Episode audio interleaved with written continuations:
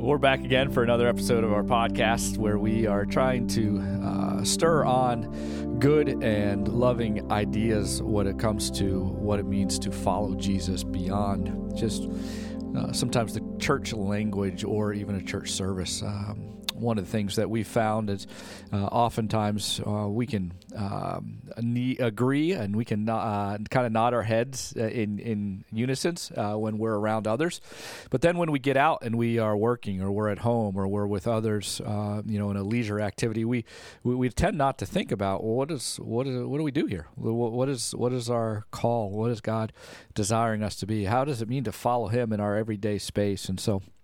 Uh, we're glad that you've been able, able, to be with us for the last uh, year and a half or so, and, or if you just joined us, uh, we're glad that you joined in on us. If this is your first time, uh, let me introduce myself. I'm Pastor Dan Hertzler. I'm pastor of a church in Manor, PA, called, called Refuge Church, and uh, I've got two individuals with me. I'm Ryan. I'm Mike. Uh, these guys are uh, learning and studying the kind of what it means to, to be a pastor. And so we've had this podcast to, to kind of work through this kind of conversation, this dialogue. And again, if you've been with us, you know we're not here to give you all the answers. We're not here to solve all the problems, but we just want to stir these conversations on. And where we began this whole thing is that is that at its core, it is not what we do, but it is being with God and, and, that being with him is that word sometimes you hear abiding or uh, in unison or uh, oneness with christ. What does that look like? What does that mean? It just means that you're in relationship with him. You are spending time with him. You are uh, uh just in his shadow sometimes uh, are phrases that we would use. Uh, but we also recognize from that should make evidence. And how we treat others is one of the evidence. In fact Jesus himself identified it when he was challenged by what is the greatest commandment.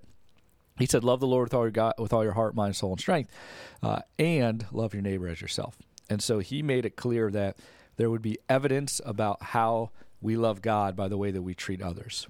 Uh, you know, John picked that up in, in First John by saying you can't hate your brother and say you love God, because then you know you, have seen your brother, you haven't seen God, and yet so so so this kind of the relationship and tension um, is important, and so we're, we have been talking a little bit about that. Last week we began this uh, topic and kind of talked about some of the tensions that we have uh, living as kind of um, exiles or, or sojourns, especially uh, in this upcoming year, 2024, as we uh, in, in America at least come into a, a, political season. And, and how do we do that? Uh, today, uh, in this episode, we, we want to talk about how do you how do you live in, in a way when uh, you see, uh, we'll, we'll, say for now, outsiders live in a certain way, and you see insiders live in a certain way. and, how do we judge or not be judgmental? And, and, and how do we, we handle this kind of thing? Like you see some people living a certain way in church, and they say that they are what they're doing and living differently, and you see the world living a certain way. And, and, and, and where do we speak? Where do we not speak? Even in the fact my saying that there are insiders and outsiders, I'm already judging because I'm putting some people in one camp and some people in the other. And, and is that right? Is that wrong? Um, you know, how do how do we handle all this? There is kind of a famous passage. Even if you're not a, a Bible scholar, you probably heard somebody once said before. You know, uh, you know, take the the or how can you look at the speck in your brother's eye and and yet you have a plank in your own eye?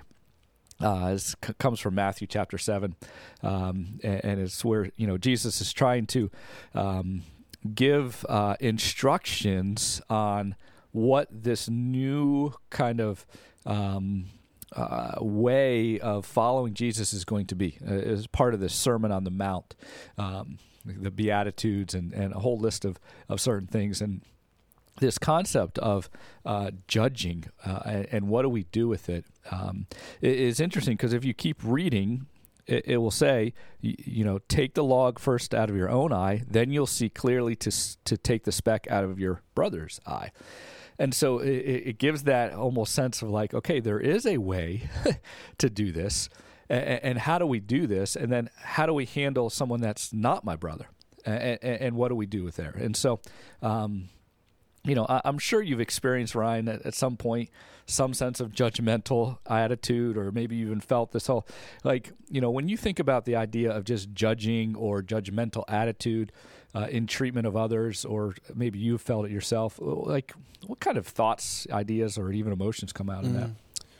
Yeah, I think it. You know, one it comes from you know maybe the thinking of you know they think they're better than me or I think I'm better than them, you know, this like hierarchy of you know, well what I what I say is, you know, better than you or you know, there's just this dynamic complex of superiority and inferiority. You know, and I think it's just like um, or I think the opposite can come across as like people are like, "Oh wow, you're so holy," you know, you're the, you're like the Almighty, you know, like, wow, like you know, you know, it, it's it's almost lashed out at as like, well, you think you're something, Yeah. you know, saying this to me. Um, but I think that passage really speaks to like the people who are living rightly with Christ, Mm. who have seen the planks in their eyes Mm. and and have really come to God to confess that Mm.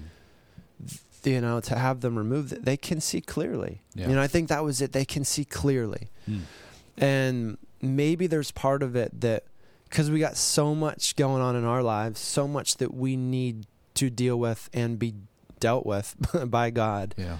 we can't see clearly Yeah. you know w- we see so many things in other people that very much may be there but god wants to do a working on ourselves first Yeah. before we can really speak into their lives and Yeah. i'm not saying you should never speak into someone's life because we're always going to have stuff Yeah. that god's working on you know but i think there there is that place of clarity you know and i really like that word of you can see clearly now the plank is gone you know Yeah. um, that that thing is not so much holding you down Yeah. and it's not so much weighing you down or blinding you that you can see really what the spirit wants you to see. Yeah. you know and i just think of jesus with you know he was moved with compassion because the people were like sheep without a shepherd. Yeah.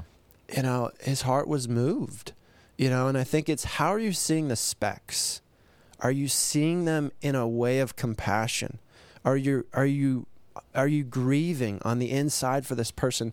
Not just to slap him upside the head and tell him what's up but do you really feel the heart of Jesus wanting to guide them into all truth you know help them to see hey listen there's something going on that you know is really troubling me Yeah. you know and i feel like i just i i i feel really strongly that i just have to share this with you Yeah. you know and and not out of a place of hey get on my program get on my level Yeah. but right.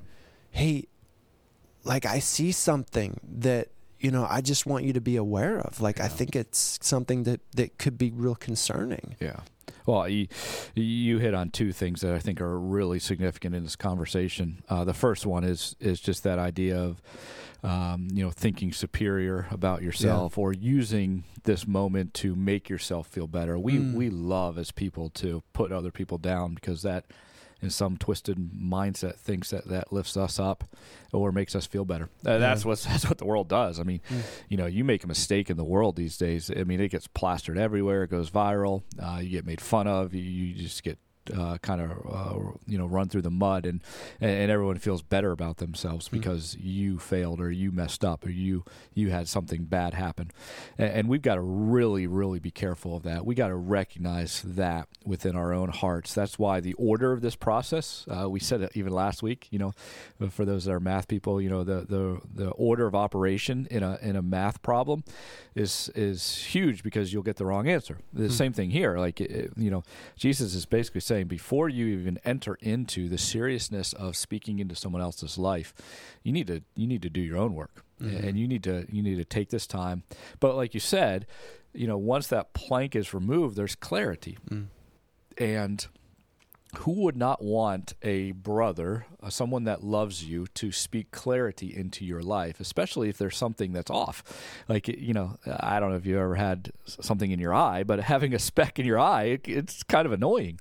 Uh, we talk about all the time. People have blind spots. Uh, we can't see things. I want somebody in my life who who uh, takes this seriously, who who understands their own plank, but yet brings it before the Lord and, works through these things. Is not coming with some agenda, some kind of uh, superiority complex, and says, "Hey, uh, can I can I help you in this, or or how can I encourage you in this, or how can you move from this, or this isn't lining up with what you say," uh, that is a gift. That is a good thing, and so.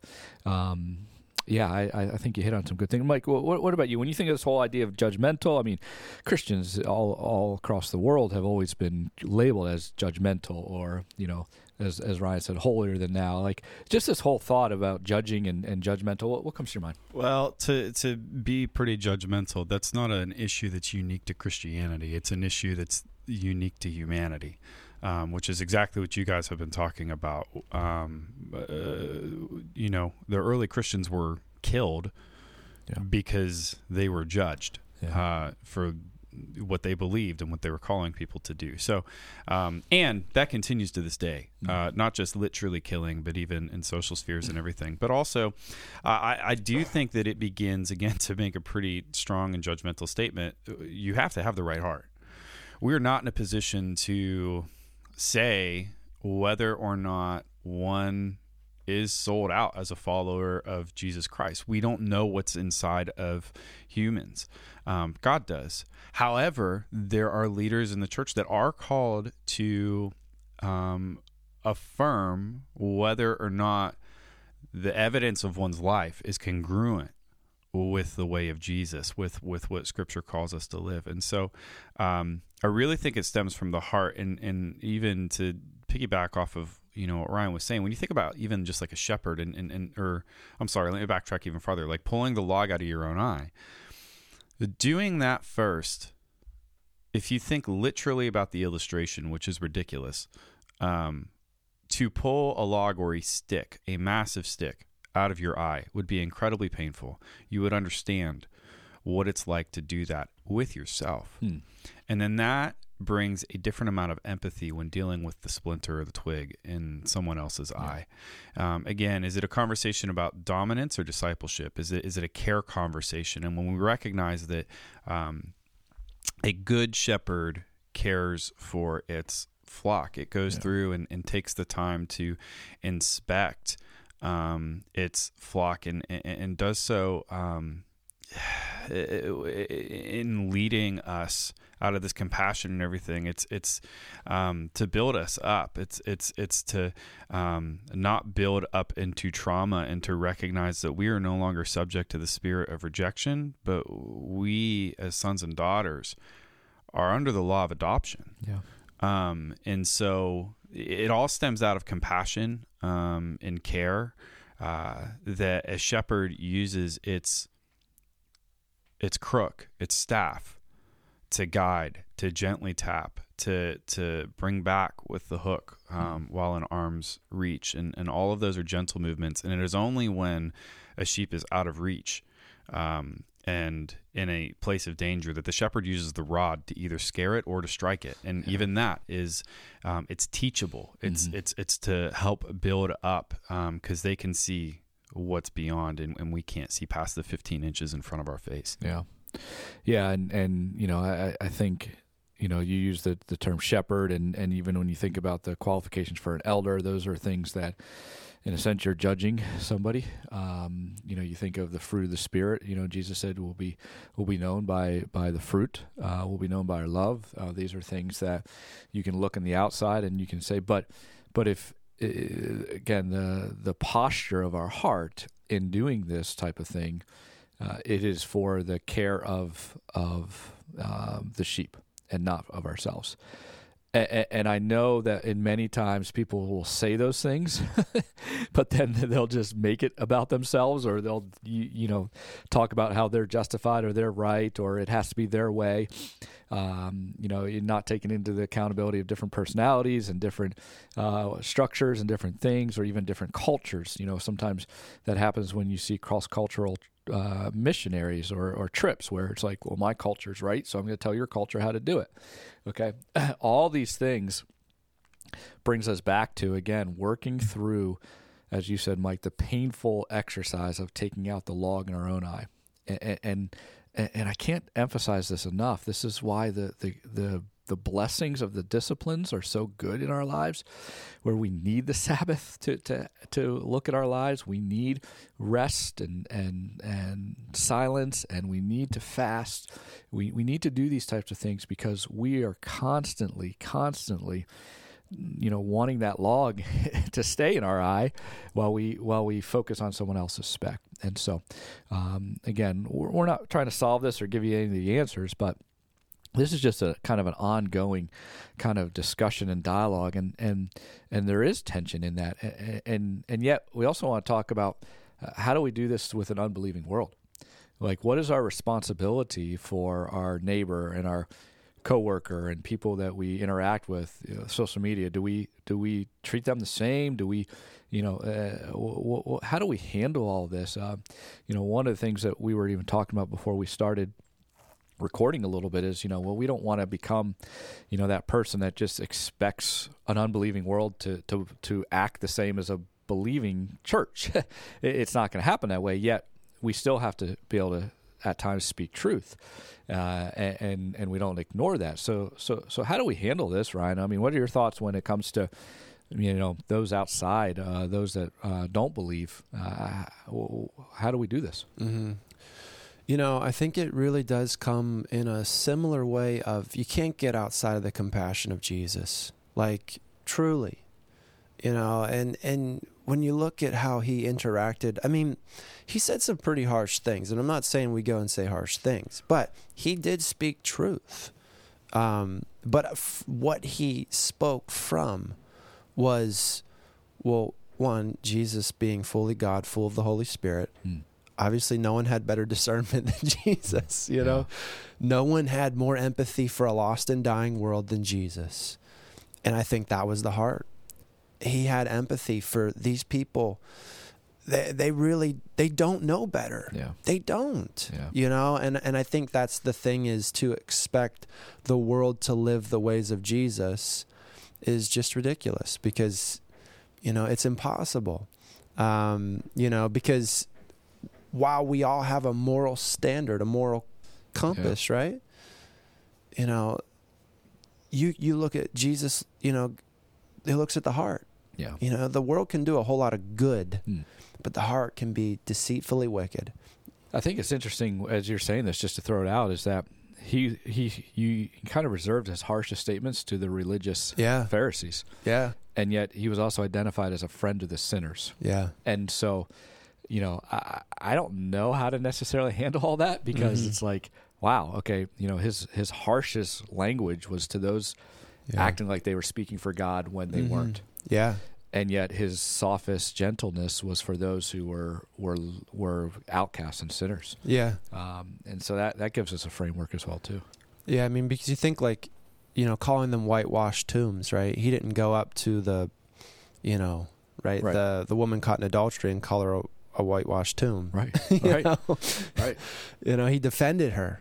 And yeah. and so I think it's just like the Jesus is is mind boggling. He does the unexpected. Yeah. And I think it is it really takes a discerning spirit to know, okay, Lord, you know, I, I believe that you really truly have called us to reach the lost and dying yeah. world. Yeah. You know, not beat the lost and dying world, yeah. you know. And well, so yeah, yeah, and, and and in that sense too, if that feeling of um, you know, am I more bent out of out of out of you know my own moral code yeah. by somebody doing something than I am about their their soul going to hell because mm-hmm. they don't Mm-hmm. know who Jesus is. So, yeah. so, so so how do I wrestle with that, Mike? Uh, you know, what are your some thoughts? How do we handle this tension when we're talking about an unbelieving world? Yeah, tension's a good word. Um, I think that it starts um, in Genesis, where we see that humanity is created in the image of God, um, yeah. full of immense value and full of immense worth. And, and we can go to um, multiple places in Scripture and, and identify that and show God's kindness and mercy to, to sinners throughout time, even mercy to Sodom and Gomorrah um, at, at, times. And yet, um, still be able to recognize and say, and you are a sinner desperately in need of um, God's redemption, Mm. um, that you can be reconciled to Him, right? Um, Jesus is going to come to judge the living and the dead, Yeah. um, which you can literally take to mean those who currently are breathing right now and those who are not. Or you can also look at it to say that there are those who are alive in Christ and those who are not. How can He judge the dead if He's not the God over them as well? Mhm. if he's not Lord over them as well. And so there's a reality that he is Lord, not just for Christians, but for all. Yeah. Um, and so how do we hold these things together? And it's also difficult because then you look at Romans and Paul makes an incredibly compelling case um, that like God has revealed himself. And so much so, even within our recent history. I mean, the, the efforts that are being made to take the gospel to places and things like that. And, and so much so that we, even in our culture, just in the West, it's, it's, well, only God can judge me. And that is a damning statement because he will. And, and we need to be careful with how we walk through this, but we need to recognize that God judges and we don't. Yeah. Um, and that we can call people to the gospel of Jesus and recognize that he comes in and, and, and works and heals in wonderful ways. In some ways we don't fully understand and comprehend. Um, but that ultimately the Spirit of God does the work Mm.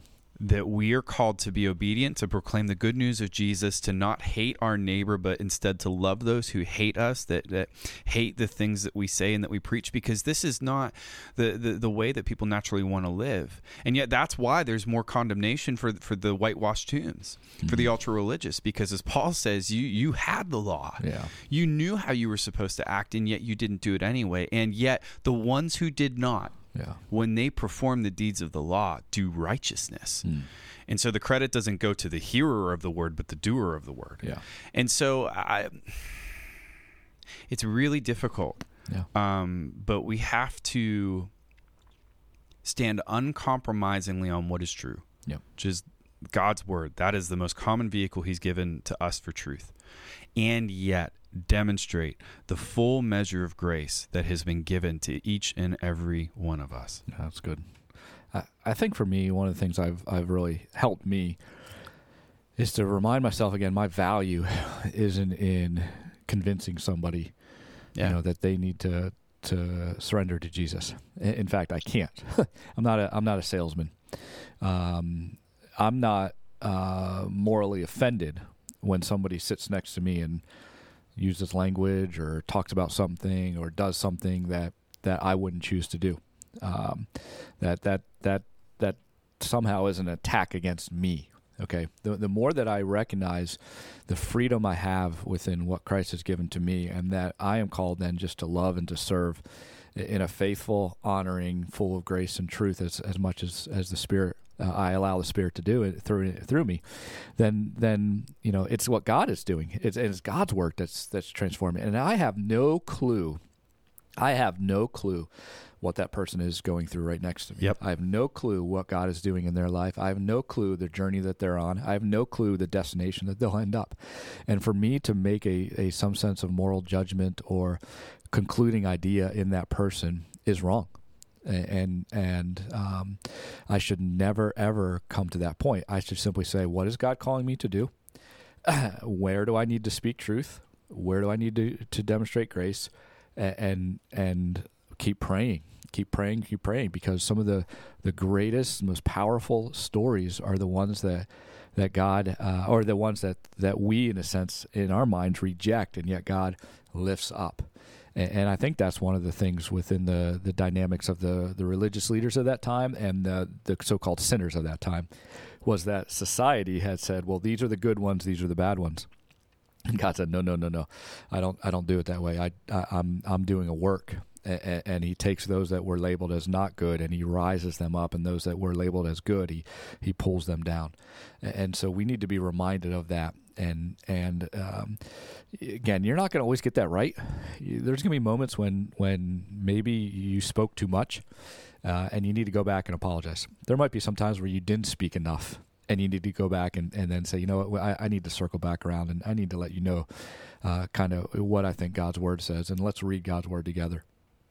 Uh, so, so, so don't beat yourself up in that, but also realize you have no clue uh, of their heart. You have no clue of their journey. You have no clue of their destination, and you want to see God do only what God can do. And so, uh, let's keep that mindset in all of this. Again, um, the posture of how we handle this, uh, I think, is what uh, we want to kind of uh, end this this episode on. And again, it's not finished. We're not we're not wrapping this one up in a nice bow. Again, we we give ourselves the freedom to to sometimes throw out stuff that we don't even know what the full answer is, and, we wrestle with that as well too. So so if you're wrestling with that's good keep wrestling with it keep working through it keep praying about it but have that posture of first saying okay lord where's the plank in my own eye where do I begin there? Let me work through that painful exercise of of dealing with my own things, and then I will now have the grace and the compassion to to to look into the, the lives of others.